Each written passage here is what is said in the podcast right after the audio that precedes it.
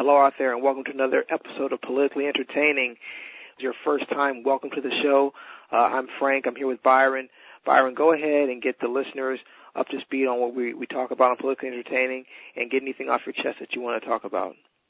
We pretty much talk about news and politics. We try to uh, break it down for you for those that don't, you know, follow the news every single day like me and Frank may do.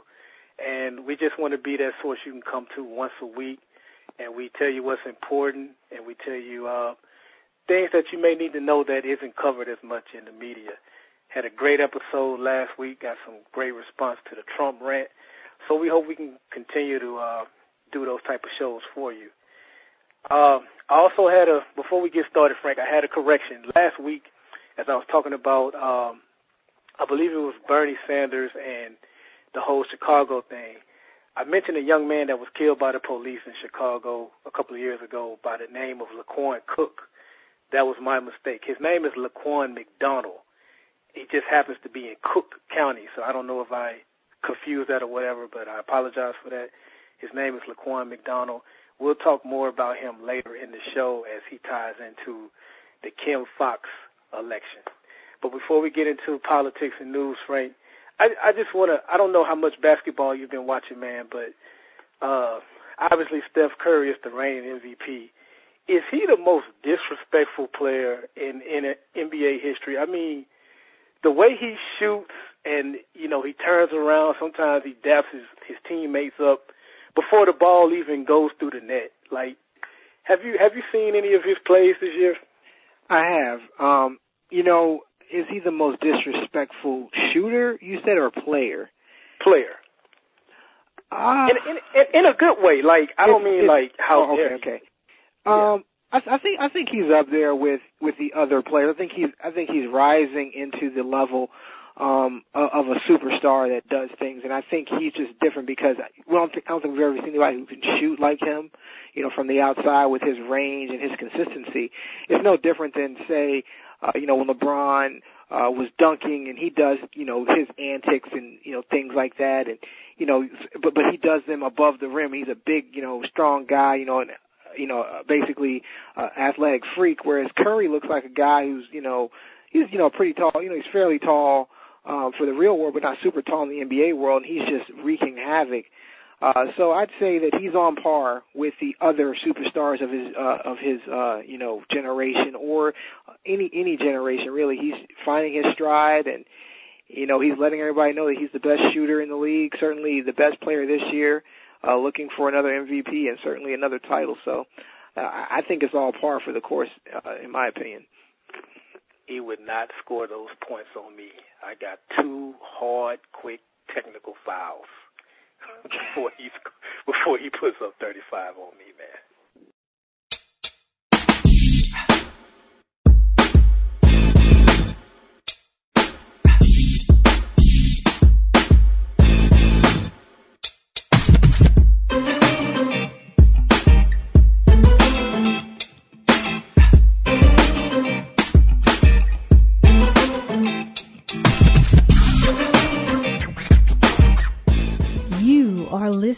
Listening to Politically Entertaining, your Cliff's Notes to American politics. And now your host, Frank and Byron. All right, once again, welcome back to Politically Entertaining. I'm Byron Evans with my man Frank Turner. We're going to uh, go down a list of things from Kim Foxx to uh, we have a great interview with Dr. Clayborne Carson, and we'll also talk about broker conventions because that's coming up a lot. But for now, we wanted to start off with Governor Snyder of Michigan. A lot of you may know him because of the Flint, uh, Flint, Michigan water crisis. He came before Congress today and he testified. And Frank, he really did a lot of blaming. Now, to his credit, he did accept some blame and he said, you know, there are some things we could have done more, some questions we could have asked more. But he also blamed uh, the EPA, also the the the state environmental uh, agency as well. So I just wanted to get your thoughts on is that enough responsibility that he's taking? Do you think he should step down? Because a lot of members of Congress were saying that he needs to resign, and it, you know it's it's also become political too, man. Like you got the Republicans pretty much calling for the the head of EPA to step down because that's an Obama administration cabinet position. And then you got the Democrats asking him to step down, the governor, because he is a Republican. And for you know, for once, can we just be humans and just try to do the right thing and fix the crisis without it becoming political? So I guess that's a two-part question. Do you do you think he should resign, and do you think he's accepted enough accountability? Okay, so I'm gonna answer your question in reverse by, um, I, I guess, no, he has not accepted enough responsibility. I don't believe. I, I don't, and also I believe when you're the governor of a state, that's as in powerful position as as you can really get, other than say being a the president. Uh, you know, because you have such autonomy over your state.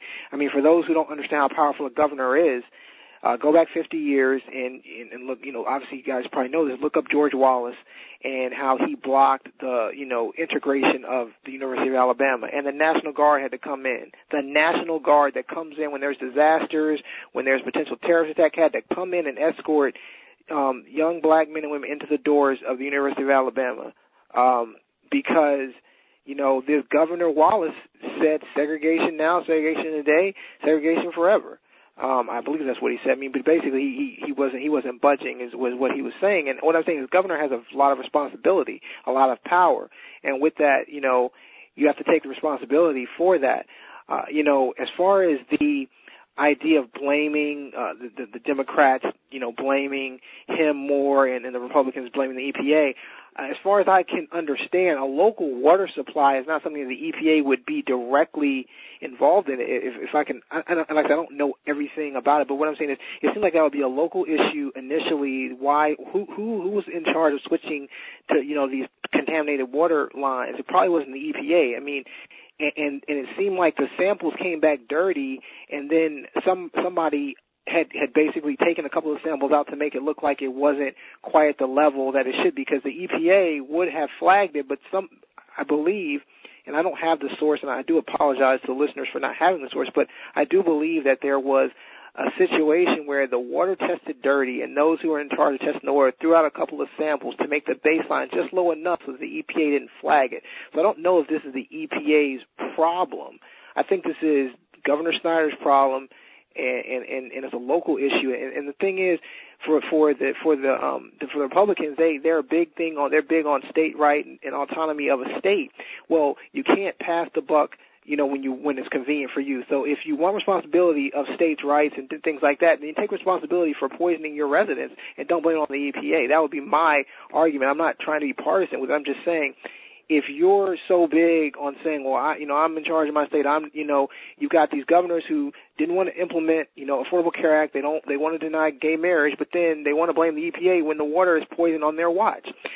To me, there has to be some, uh, you know, what's good for the goose, goose is good for the gander. It's like you can't just pick and choose what you want to be responsible for. It's like if you're responsible for uh, you know, if you want to be responsible for the health care, not funding those exchanges, not allowing gay marriage, you also need to be responsible for poisoning young boys and girls and their families that, that are going to have life-lasting uh, consequences for these people. So, I mean, I'm just I'm just blown away that this has become political. I wish it wasn't even political. I wish it was a man who was in charge of state failed. He needs to resign, and they need to get the water cleaned up. Like my thing is, they're having these hearings and he's testifying, but what about the water? Is the water safe yet? I don't care if you know about him and if, if he's vilified or it, you know that that's what really bothers me about this process. They're up there in meetings and they're all you know heckling each other or you know trying to feel good about their position, but then there's kids still drinking dirty water. I don't know. I don't know if this will be a good example, but my my biggest problem with him because he is right. You know, there are other people to blame, but the buck start stops with him. And I hope this is a good example. If, if not, we'll see. But like, you're a new father, and I'm also a father. Okay, so if I hire an agency to uh, send me a babysitter to watch my child, okay, and me and my wife we go out, we have a good time. We come back home and we see all kind of you know, marks on our child, and, she says, "Dad, you know, the babysitter, you know, they they really harmed me." And I and I go to the agency and I say, "Hey, you know, my child is claiming that the person you sent harmed my child." And they say, "Okay, we'll look into it." They look into it and say, "Oh no, no, they uh, you know, the person we sent said they didn't they didn't do that, and I and I let that go, and I let that happen like two, three, four more times. That's pretty much what the governor did. Like he heard the complaints of the citizens, but then he passed it off to like you know uh, the EPA and the state uh, environmental agency. When you saw the color of the water, you saw the I mean you smelled the odor of the water. You didn't need anybody else to tell you something was wrong. Just listen to them. So, like if if, if some harm was done to my child, I don't need to go to an agency and have them investigate anything. I'm I'm gonna look and see and and know I need to do something about it. And that's the disappointing thing about him in my in my opinion. So yes, other people are to blame, but the the buck should start start with him. And it's unfortunate that you know he doesn't see it that way. And I felt this way before I knew he was a Republican. When I read the story, I I've never heard of Governor Snyder, so I didn't know what he was. I just knew when I read the story that some heads needed to roll and it needed to start with him. Now, um, excuse me. In the introduction, I mentioned Laquan McDonald and Kim Foxx, and I I think we uh we should gloat on this one a little bit, Frank, and pat ourselves on the back because now that Kim Foxx has won her election this past Tuesday to be the Democratic representative for state's attorney in, in Illinois, we first mentioned her on the very first episode of Politically Entertaining when we mentioned her and DeRay, who was running for mayor of Baltimore, and we were saying how a lot of Black Lives Matter people are moving into the political realm of things. And so now you see her, she's on MSNBC, and you know I saw her the other night, man, and I was I was like a almost like a proud dad, like ha, me and Frank we talked about her first, but but she won her election and she beat Anita Alvarez and pretty much it was because of the handling of the Laquan McDonald shooting. For those that don't remember, because uh, it's been quite a few, um, this was in Chicago. I believe he did have a knife, but he was about 20 feet away from the officer who was behind cover, behind his police car. And in the report, he tried to say Laquan lunged at him, but when you watch the dash cam video, which took two years to release to the public, like people had to fight to get this video released, it showed that not only did he not lunge at the officer, but he was like walking away.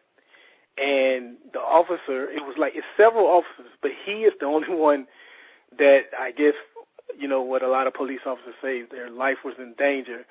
He felt his life was in danger 20 feet away behind a police car with this young man walking away from him. He shot him 16 times and killed him. So a lot of residents of Chicago are upset that A, it took so long for the video to come about, and B, it took her two years to charge this officer. They did not like the handling, and the fact that they had to fight so hard to get this tape released, you know, just really made it seem like the department and the DA's office was trying to hide something. And so Kim Foxx ran against her, and she won in a landslide victory. And I'm gonna let you jump in, Frank, but I do want to let the ladies know who may care. She is a Delta Sigma Theta. I know some of you sorority girls may care about that, but very happy for her um, because that's what the citizens wanted, and I like when you know the voters get what they want. And hopefully, if she wins the uh, the general election, she can definitely bring about change because you know I think a lot of people feel like you know Black Lives Matter and people are just anti-police and stuff. I think for the most part, black people want to be able to trust police and the justice system, and I'm hoping that she can instill that trust back in that community and they can make some positive changes. I mean, I, I totally agree with you. I mean, Kim Foxx, I mean, she seems like she has a lot of energy, and I think that what we're seeing, and I don't want to bring up Ferguson again, but it comes back to that is like there is there are corrupt people in the local office, local officials that are causing these problems to happen. And I, and I know that we talk about, uh, you know, Trump, we talk about uh, you know, different things nationally at the you know national level. But I, I want people to realize how important it is to to get the right people in your local uh, elections. You know, your your district attorneys, your councilmen, because what happens in these type of situations when you have people that are in cahoots with the you know with the system that are not working for you, you take two years for something like this. Laquan McDonald, you know, uh, dash camera or the police cam to get released, and it shouldn't have taken that long. And there's no way that that the officer shouldn't have been responsible for that for discharging his weapon. And going back to what you said about Black Lives Matter, I totally think that it goes back to two things. Some people feel like it means Black Lives Matter more, and some people want to mean, and the, and the people who are part of the movement think it just means it means Black Lives Matter also. So I think that people just can't get over the term Black Lives Matter. It's just like there's a problem with saying Black Lives more than anything to me because I think the people behind the movement they they really don't want any preferential treatment. They want the same treatment. They want to feel like if they get stopped, that they're not going to get accosted or they they're not going to get uh, you know arrested for no reason. They they want to feel like they have the same rights and privileges of every citizen in this country. So, you know, with that in mind, I'm I'm happy that you know Kim Foxx is now in you know in a position to potentially change things and hopefully she'll find out, you know, some other issues and, and, and generally this corruption runs deep, man. That's what's so messed up. It's like the whole Ferguson thing, you had the whole sheriff's department, district attorney were kind of working together and it was nuts and, and it was so it was so wrong and then everybody's like, Well what Obama needs to do something. People realize local election the the president can't do anything about that. You know, and, and I think that's the, the, the one of the best things about, you know, Donald Trump and, and President Obama, as far as his his presidency and now the rise of Trump, is seeing that these pockets of of uh, you know how would you call it? I, w- I want to just say race. I want to just say racism, but these pockets of you know in, injustice are happening at a local level, and and that's what people need to understand more than anything. It's like it's so important to to vote in your local elections. Frank has just stated a, a common theme of this show, and it's pretty much elections matter. Um, we kind of touched on that with the DeRay interview um, in the last episode on how, you know, it's not just presidential elections that you should pay attention to. You know, uh, mayoral elections, city council, state legislation, all of that matters. And you know, I know that there are a lot of cynical people out there that tell you elections don't matter. I mean, they're entitled to their opinion, but just keep in mind, had Kim Foxx, I'm, you know, I, I like to think, had she been in charge of this investigation, things would have went a lot more different. So just keep that in mind. Elections matter. Um, now we got a, me and Frank. We have a great interview coming up for you in a little bit. Uh, we we can't stop talking about it. Like we we enjoyed Dr. Carson so much. So I think it'll show in the interview when you hear it in a moment. Um, so we're looking forward to that. Before we get to it, though, Frank, uh, President Obama finally made his Supreme Court pick this week. Oh, Merrick hmm. Gar- Garland. That was my reaction to it. That's why that yawn was on purpose, folks. Um, I mean, he's the president of the United States. He's, you know, far smarter than I am or whatever, but I really was you know, when he announced who it was, I was like, oh, oh okay. And the reason why, and you know, I just want to warn people, I'm going to inject race, but just hear me out. I just think, you know, considering, you know, Frank, we talked about this, I believe, the first or second episode of Politically Entertaining. The Republican-led Senate stance on this whole subject matter was they will not only not only will they not confirm another Supreme Court pick by Obama, they won't even meet or hold hearings on them. That is the strong stance that they took. So to me, you you need to make a bold move if you're the president. And it, this is just my opinion, and I'm not saying it's right. I just want people to know what I think. I really think he should have went with a black female. We've never had a black female on the Supreme Court, and I just think that by appointing a black female, it would have really put some pressure on the Senate. You, you got to think. Just just think about the narrative that they could have ran with. Majority white old men telling a black woman that she's not even qualified enough to meet with them.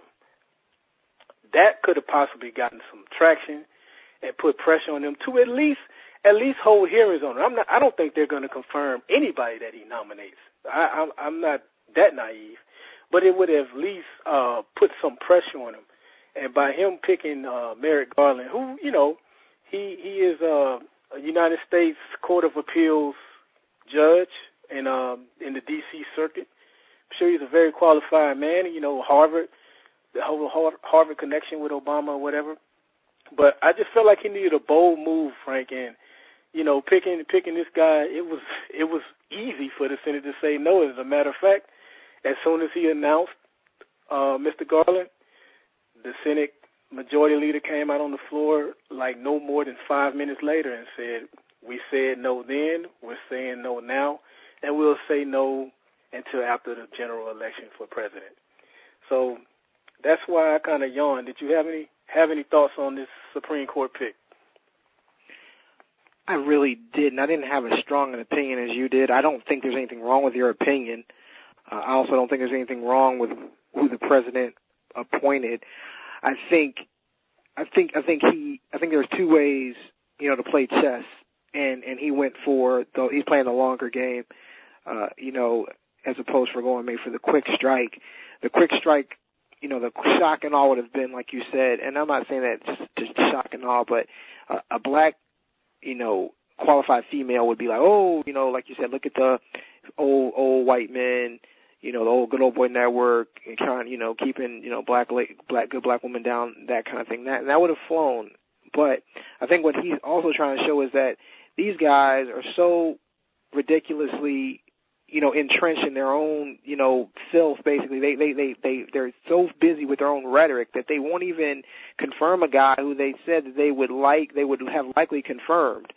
So I think that he kind of in some ways gave Hillary a softball. I know I know that's you know nobody's really thinking about that, and I don't know how much he likes Hillary or not. But it's just like that's a huge card to be able to play to say that you know when they're going to be in the debates and she's talking about how obstruction, you know how much an obstructionist the party is that's a huge thing to put out there because I don't. I mean, people kind of look at it and not pay attention, but when people hone in and realize that, wow, you know, here it is, and you know, you don't want the court really to either to, to ever go really too far left or too far right. I know that people think that it's you know you want you one thing or another, but you really don't because you want these laws that haven't changed for many years to pretty much stay the same. You don't want Brown versus the Board of Education to change. You don't want the Voting Rights Act to change. You don't want interracial marriage to change. You don't want certain landmark things to be changed. And and so you've got to be careful about who you get in there. And, and Merrick Garland, while he's not exciting, he is somebody who would be, uh, you know, who's very accomplished and understands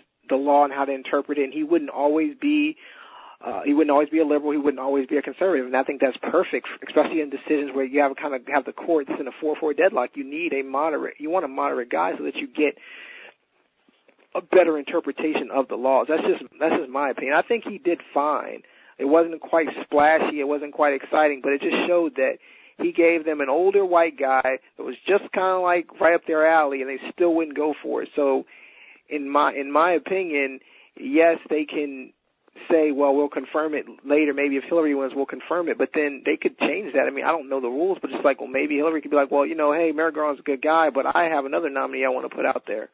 And so they're they're taking a big chance because, I mean, right now the Republican Party is in such disarray. They don't know what they're doing. Only only thing they're good at right now is obstructing uh justice or excuse me obstructing government right now that and that's and that's really what they've shown to be and it's kind of disappointing because you know, they have potential to be a, a much better party and do much more.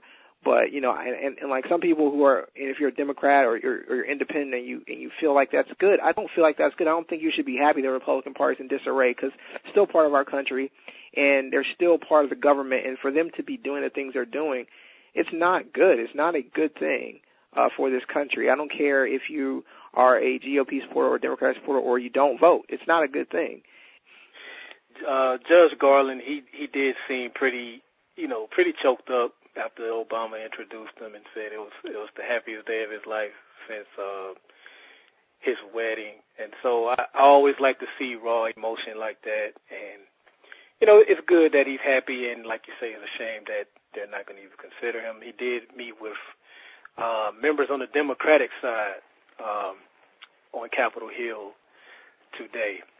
Uh, me and Frank, we will give you our thoughts on this Carson interview on the other side of it. But for now, listen to it, check it out. We hope you enjoy.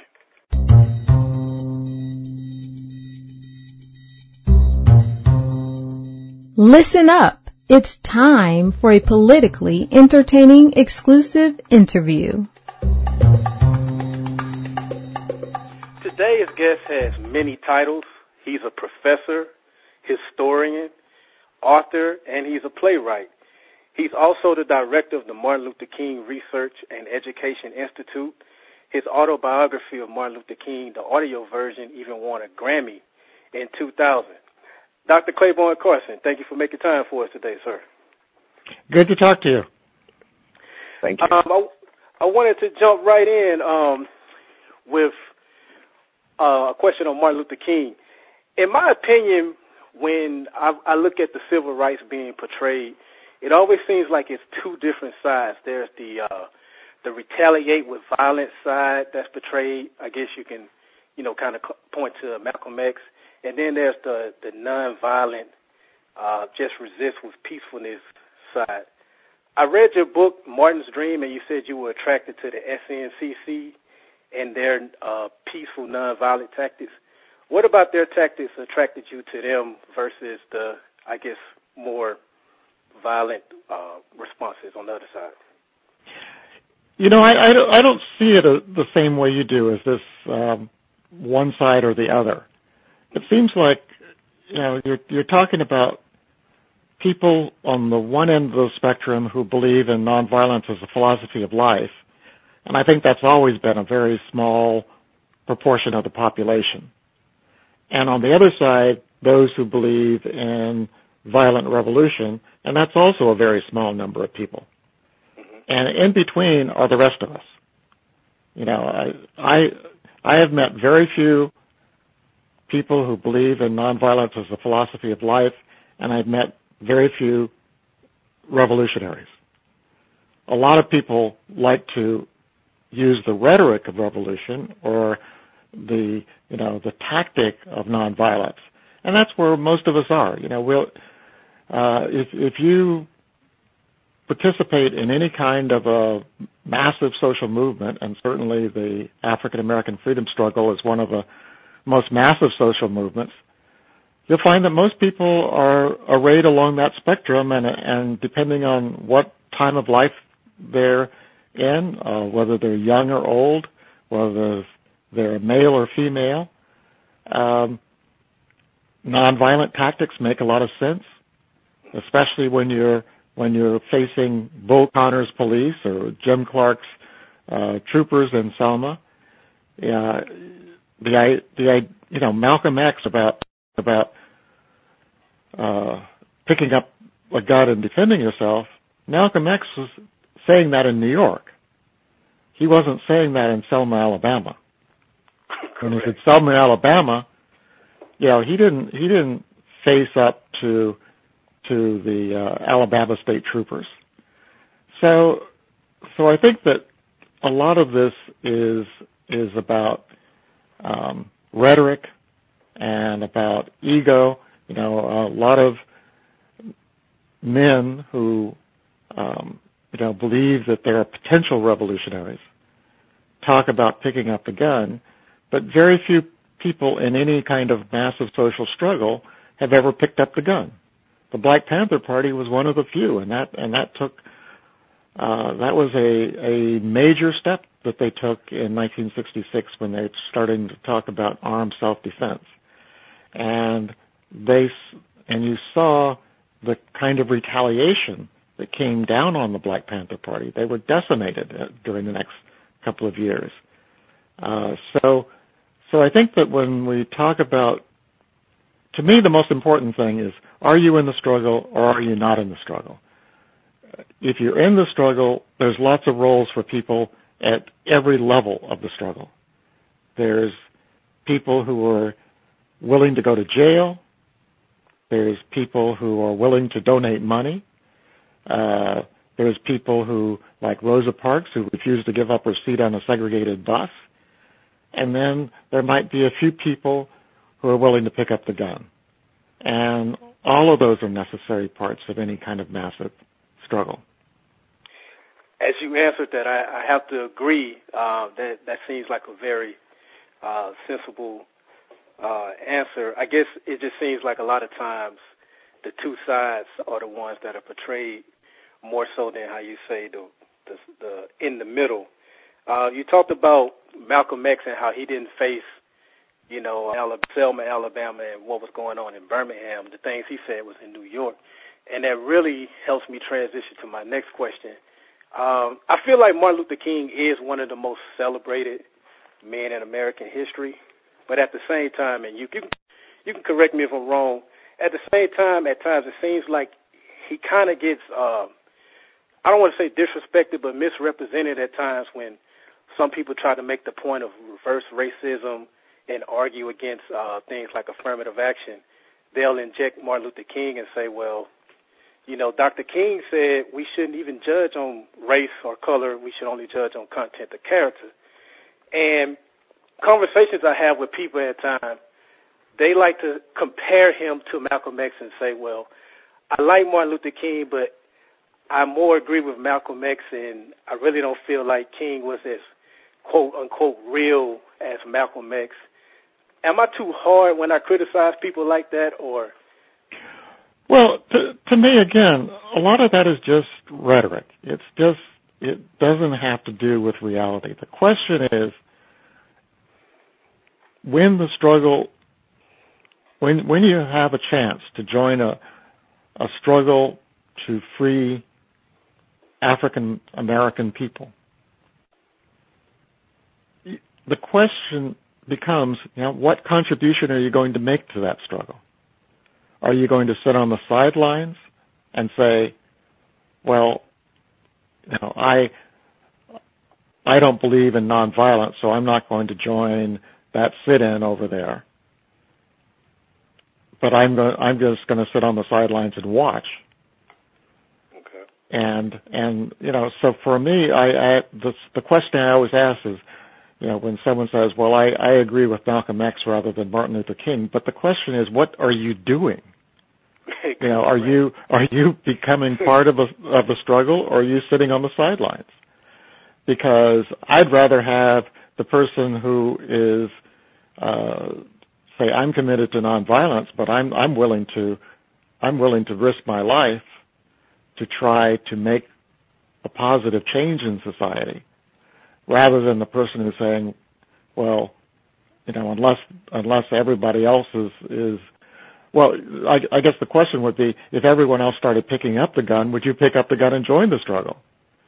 Because you know anyone can rhetorically say, "Oh, I'm on the side of Malcolm X in that struggle," but if you are in Mississippi and Alabama in 1965, that's an irrelevance because there is no uh, violent resistance because it would be crushed at that time.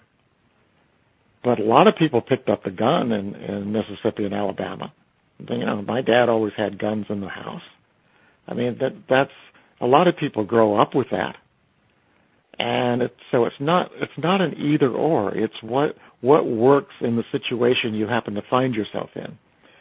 And uh, you know, I a lot of people, um, you know, just just thinking back into the, the slave times, you know, how many of us imagine us to be, oh well, if I had been back in slavery, I would have been the Nat Turner. We we hear that conversation all the time. Yeah, yeah, and and and you know that 99% of them would not have been the Nat, Nat Turners. Correct. Of that of that time.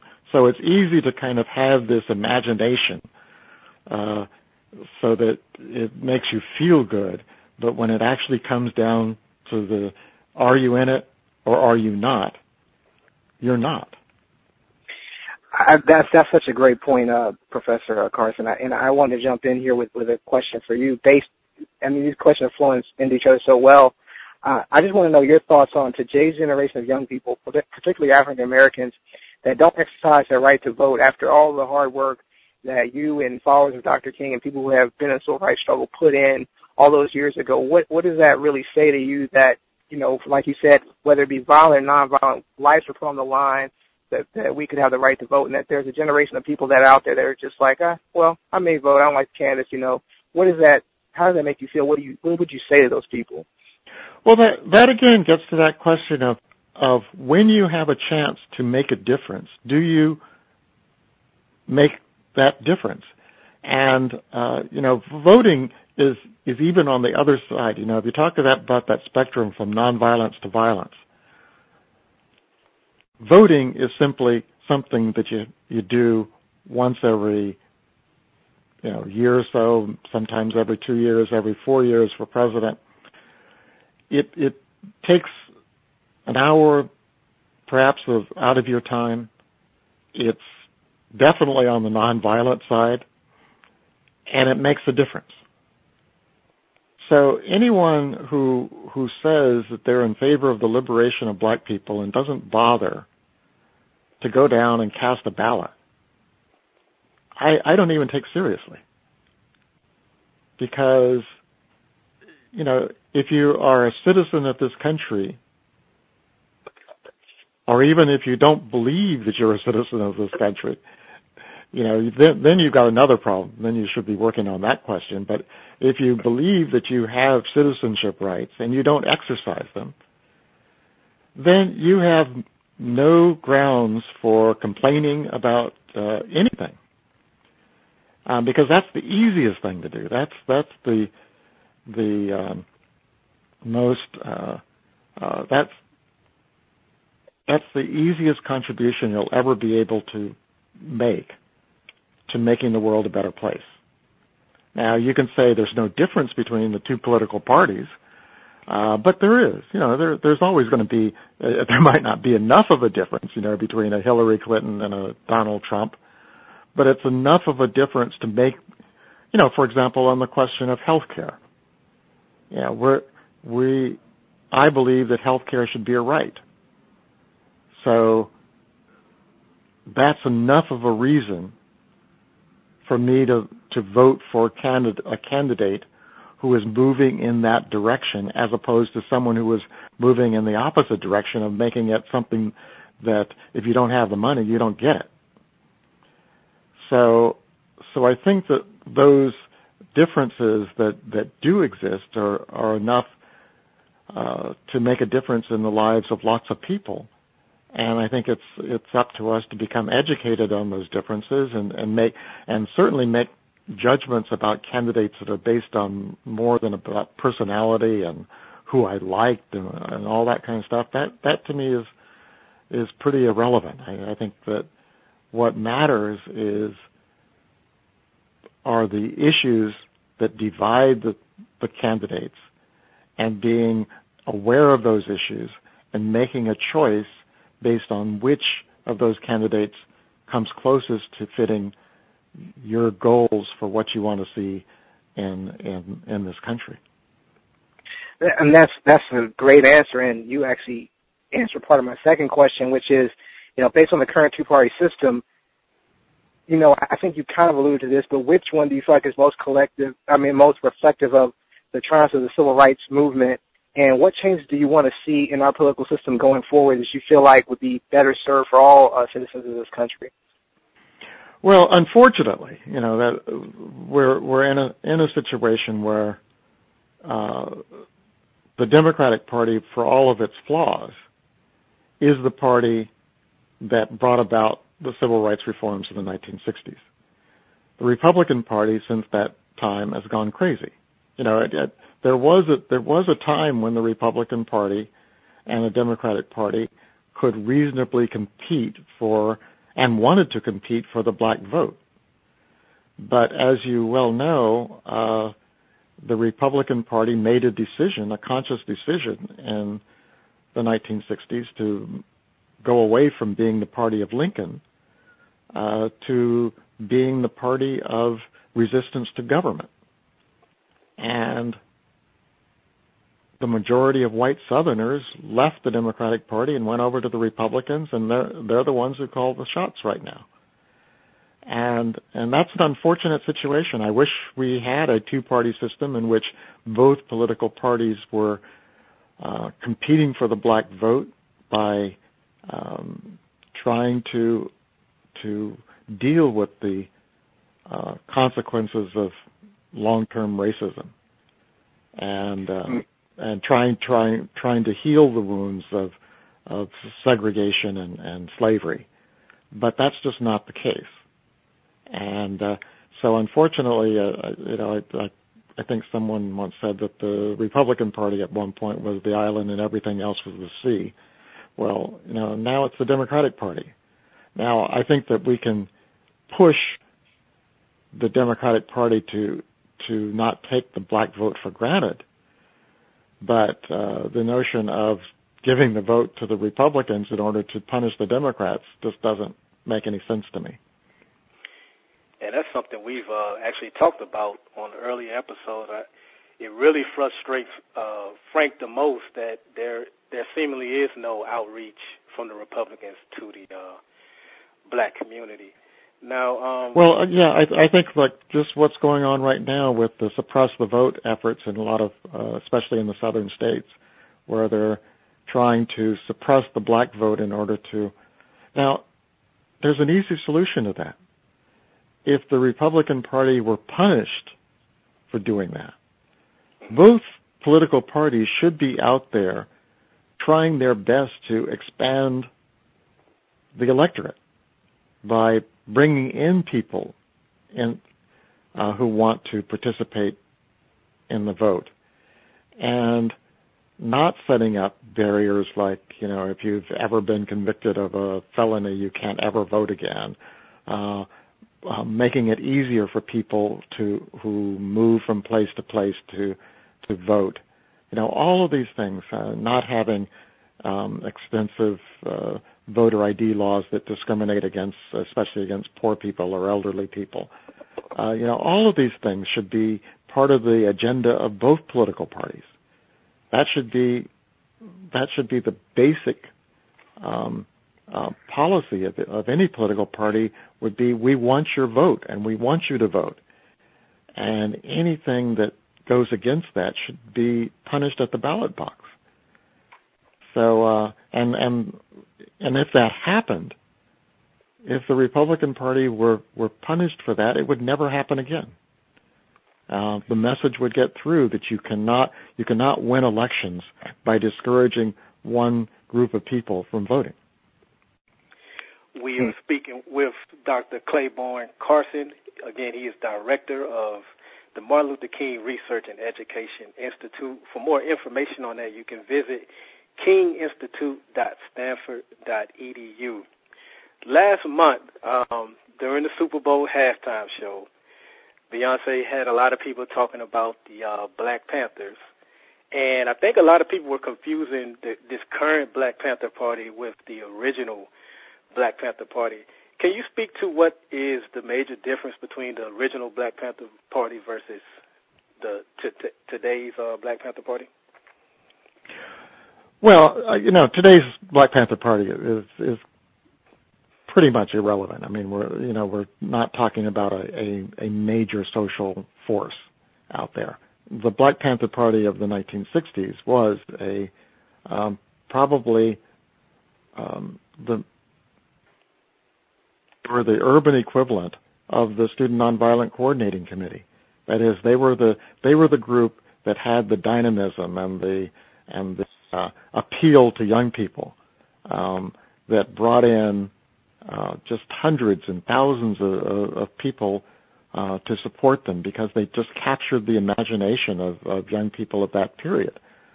And uh, when we think back to that time, you know that that was a uh, you know that that was probably the most promising political effort of the mid 1960s.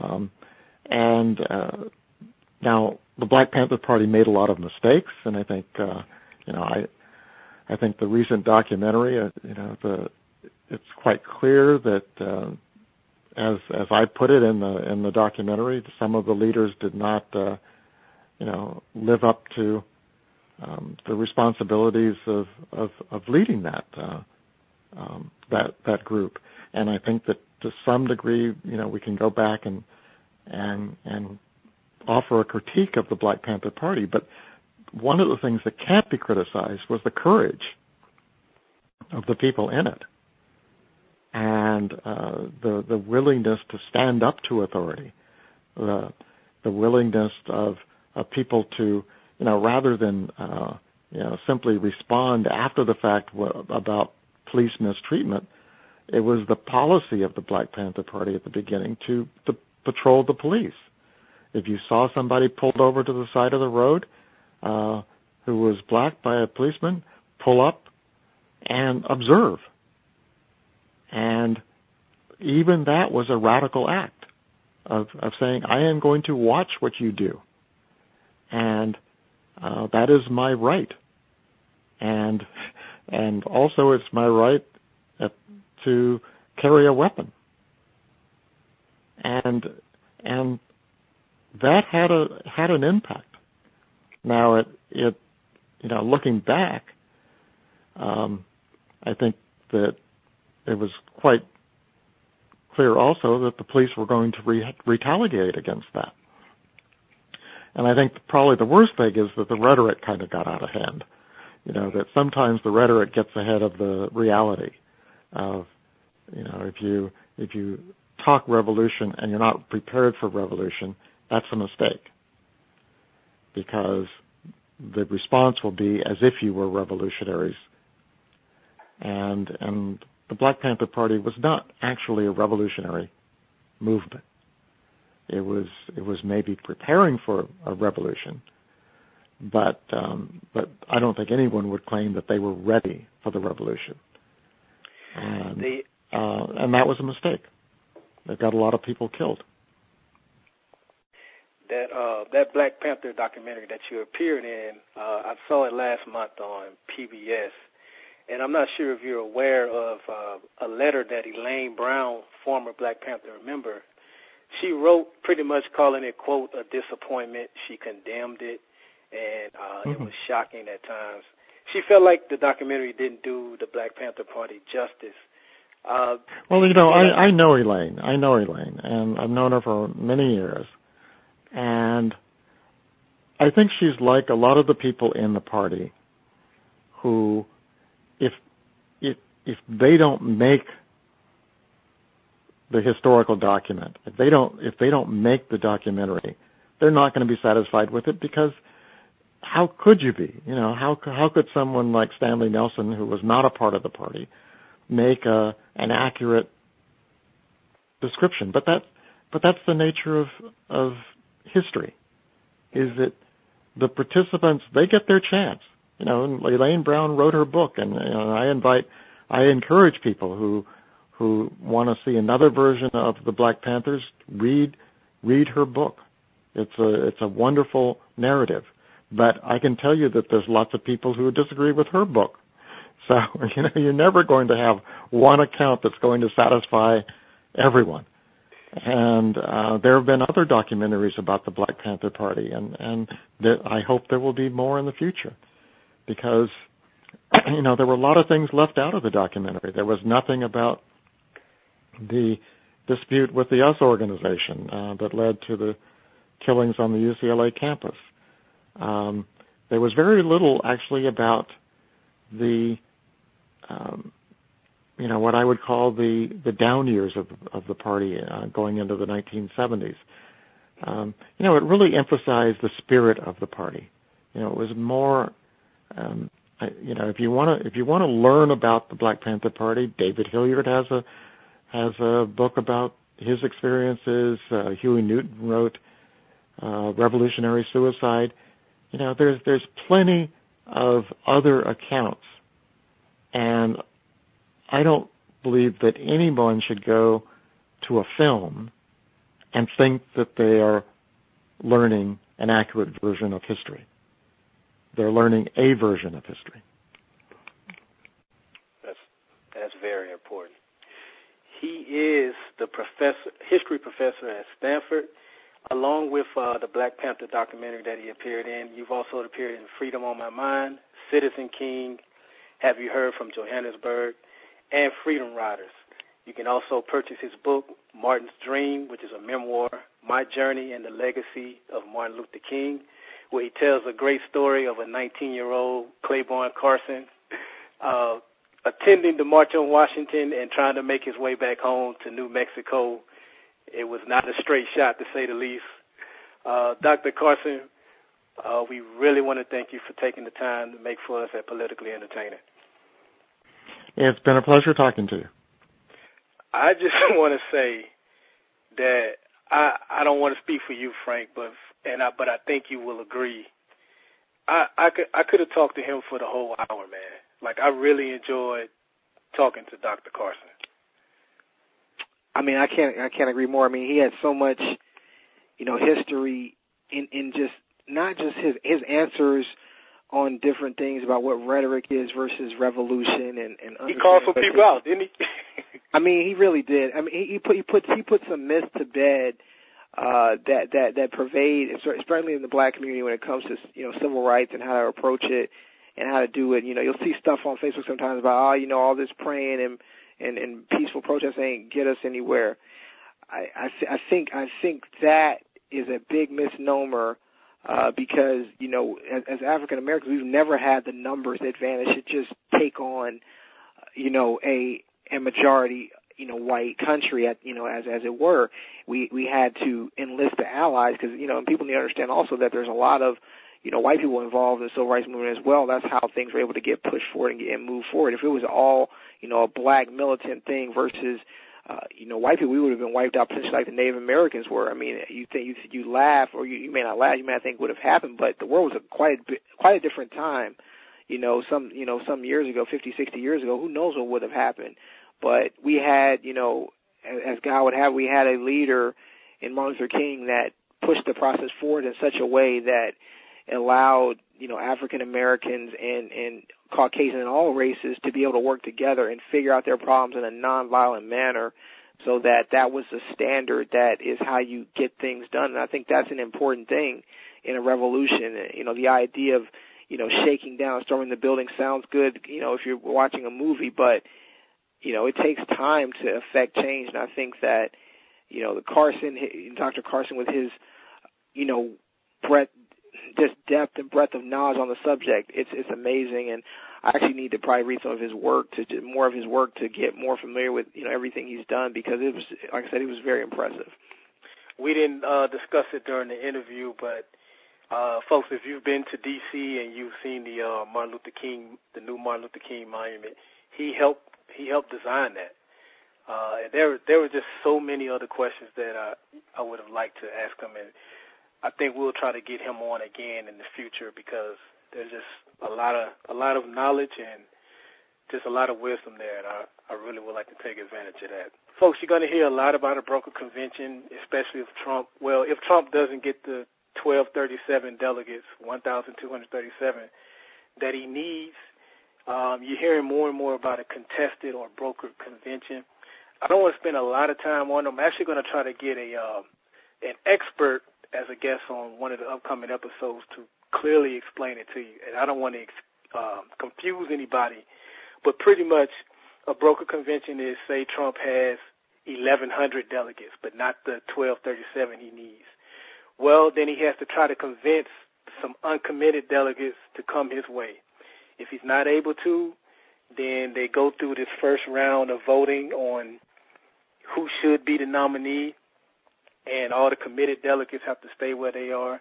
And after that first round, folks, if nobody still is at 1237, then essentially every primary and caucus that Trump has won and that Cruz has won and Kasich, there is a it's a it's a free fall then. They can commit to whoever they want to then, and it would definitely be a a bleep show. You know, we don't curse on the show, but it would be a bleep show, and you, you're going to hear a lot more about it. So I just wanted to kind of give people an idea of that. Did you have did you want to add anything to the broker convention, or you oh, want to? No, I'm good. I mean, I think you hit it all on the head, and, and I mean, I'll have more to say when it actually gets closer to playing out. We just want to thank you again for listening to another episode of Politically Entertaining, and I also want to thank uh, Freddie Jordan, Brandy Black, Julia Wick, Jillian Williams, you guys have showed us so much support. You've been with us from the first episode. You always have great feedback. Me and Frank, we sincerely thank you. We thank all of the listeners. Like we we can't thank you enough. It means so much to us. We're really trying to grow this platform each and every episode and reach as many people as possible. So thank you for listening. It's not something we're just saying. We are truly grateful. Me and Frank are having a ball doing politically entertaining. And we hope you're learning something. We hope you're learning something. And we just ask that you tell someone and get them to subscribe and try to get that person to subscribe as well. And just check us out. Continue to spread the word. Help us grow the platform. Frank, go ahead and take us out, man. Speaking of subscriptions, don't forget you can subscribe to this podcast or any other podcast on iTunes. Just go and type politically entertaining and you'll be able to download the podcast there. Also, if you don't have an iPhone, you can uh, download us uh, with Stitcher and you can listen to the podcast that way. We're also on Facebook at politicallyentertaining.com.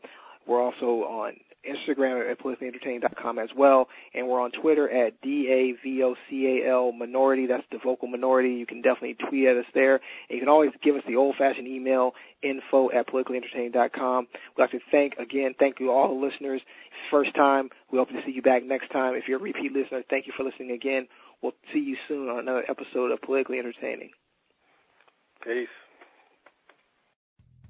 Thank you for listening to Politically Entertaining. Be sure to subscribe to the podcast via iTunes and visit politicallyentertaining.com for the latest in political news and updates.